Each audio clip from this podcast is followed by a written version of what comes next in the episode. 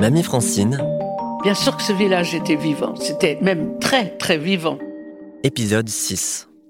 Jusqu'au soir, il y avait, il y avait du mouvement. C'était un peu les gens qui se parlaient sur le pas de leur porte, mais euh, il y avait des, des petits jeunes qui, bah, tu sais, les jeunes, ça s'amuse quand même, hein, qu'ils soient de la campagne ou d'ailleurs. Les dimanches, il y avait toujours deux messes. La première messe était la messe de 7 heures. La grand-messe était la messe de 10 heures ou 11 heures. Alors là, il y avait quand même une foule. Ceux qui avaient des chevaux, des beaux chevaux, faisaient courir leurs étalons. Mon père le faisait d'ailleurs. On leur tressait la queue, ils étaient beaux, ils étaient beaux. Puis tous les ans, il y avait une grande foire. Il y avait une place pour les chevaux, une place pour les vaches, une place pour les cochons, une place pour les moutons. Devant chez nous, c'était la place des chevaux. Ça faisait peur. On n'allait pas à l'école ce jour-là. Euh, tout le bourg était encombré de bêtes, de, gens. C'était une grande foire. Ça n'existe plus. Les fermiers vendaient leurs bêtes pour en acheter d'autres. Donc euh, il y avait des négociations pour la vente des chevaux, des vaches. Ils se tapaient dans la main. Vendus, vendus. Les commis de ferme parfois changeaient de patron. Il y avait aussi des marchands avec leurs grandes blouses grises. Alors ceux-là des bêtes pour les abattoirs, je pense. Je ne sais même pas s'il y avait vraiment des, vrais abattoirs. Le boucher tuait ses bêtes chez lui. D'ailleurs, notre boucher à nous tuait ses bêtes d'un coup de pistolet, puis il s'est tué aussi. Enfin, il s'est suicidé de la même manière. Enfin, il s'est pas dépecé, lui, hein, mais bon. À ta naissance, en 29, la commune de Le Saint comptait plus de 2000 habitants.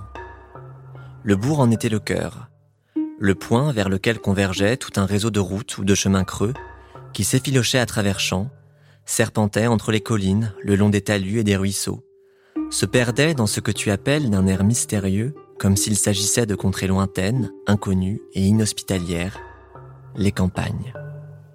Alors les soirs de Mardi Gras, c'était terrible ça. Alors là, alors les soirs de Mardi Gras, bon, ce n'était qu'une fois par an, mais c'était vraiment la, la fête de, des gens euh, déguisés qui venaient euh, effrayer ou faire semblant d'effrayer les personnes habitant le bourg. Ils rentraient dans les maisons, les enfants avaient peur quand même. Ils mettaient un masque, ils se fabriquaient quelque chose. Enfin, bon, on les reconnaissait bien, mais bon, on leur offrait un verre de cidre puisqu'ils venaient pour ça quand même.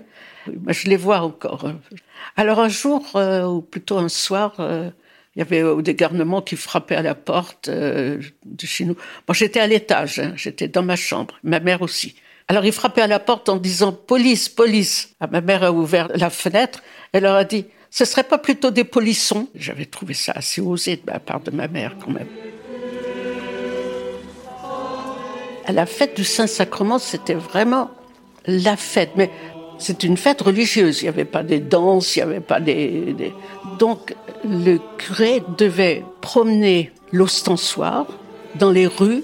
Le curé était habillé de blanc, il y avait les, les enfants de chœur, il y avait.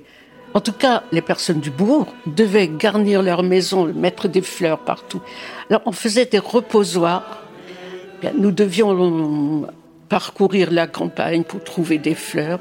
Alors on ramassait les digitales, les petites pensées, enfin tout ce qui était fleuri.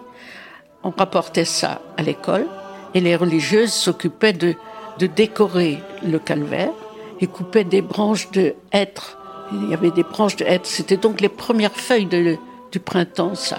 Alors ils coupaient des branches et les installaient comme des grands bouquets qu'on décorait de petites fleurs fabriquées avec du papier crépon. Et les maisons étaient garnies de draps. Euh, garnies de draps, c'est-à-dire il fallait accrocher des draps sur les façades des maisons. Normalement, on devait y mettre les plus beaux draps de la maison. Et sur les draps, il fallait accrocher des fleurs, des roses s'il y en avait. Chez nous, c'était des roses en tout cas.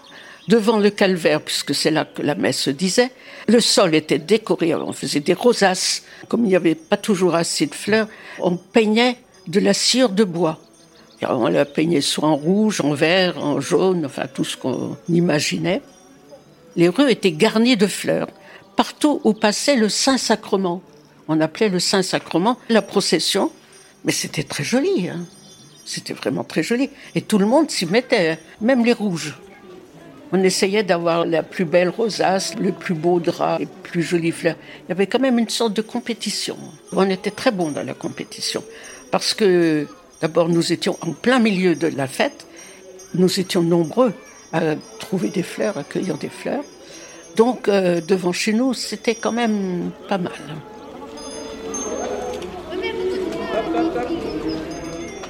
En un peu moins d'un siècle, ton ancienne commune a perdu près des trois quarts de sa population. Comme beaucoup, toi aussi, tu es parti.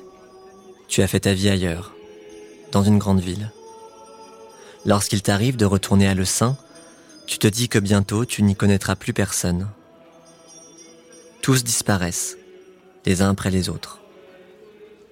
Tu te sens comme la dernière des anciens, même s'il te reste encore une cousine germaine qui vient de fêter ses cent ans. Elle vit en EHPAD, à Gourin et tu espères secrètement ne jamais finir ta vie dans un lieu comme celui-ci.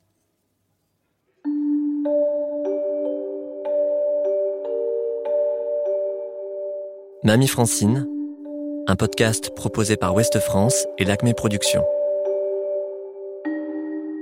Écrit par Pierre Démé, réalisé par Juliette Medevielle, sur une musique de Alto MS.